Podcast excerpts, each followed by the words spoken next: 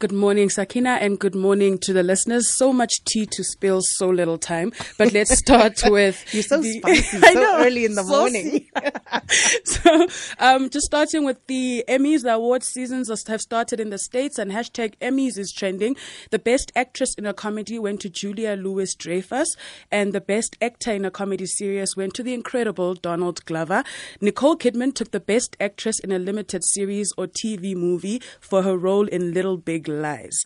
Um, also trending is hashtag Kalushi, and this is because SABC One aired the Solomon Mahlangu story last night, and that is still trending. Josias Mahlangu says it is really unfortunate that the history we are being taught in schools does not reveal such stories. We need more of this. And Dikeledi said, hashtag Kalushi. It's sad that the movie did not get as much support as it deserves in the cinemas. As South Africans, we need to support our own. As I said at the start of the segment, there's just too much tea, I'll just say hashtag Bonang, hashtag AKA, hashtag uh, Nicole Nyaba, hashtag becoming Mrs. Jones. But let's stick to this one.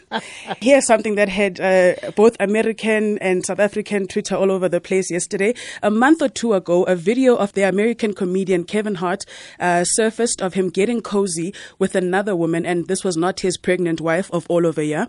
Anyway, Kevin dismissed the video as nothing but haters trying to ruin his new marriage. He went went as far as saying he would never put himself in a situation like that because it's just too risky. At today's time, man, like it's too risky. And not to say that all women are opportunists because that's not fair and that's not true. There are some women that have given other women a bad name just with the the the social media and the posting of mm-hmm. in the bed with mm-hmm. uh right. let me take a picture right. of ah uh, look whose house bathroom sink. So even if I were and to, then you get accused of rape yeah, or something, there, you never know what could happen. There is no safe return from it. Like right. yeah. I wouldn't be a good cheater right now because I don't feel like I can trust you to cheat. So you wouldn't want to cheat with me because I'll be questioning you. What you, you taking a picture? What you doing? With tried to blackmail him with videos and proof that indeed they were together. Imagine after all of that. Now Mr. Hart has changed his tune and admitted that he was in fact cheating. I'm at a place in my life where I feel like I have a target on my back. And because of that, I should make smart decisions. And recently,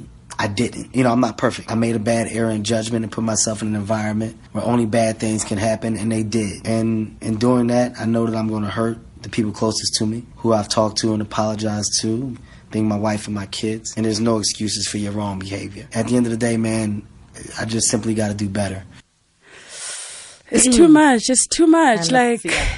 Just hmm. tweet me, let me know. But on to serious news on our website, you can read about government's intervention in the Uber and Meter taxi turf war and the newly appointed KPMG CEO committing to restore the audit firm's fundamental values.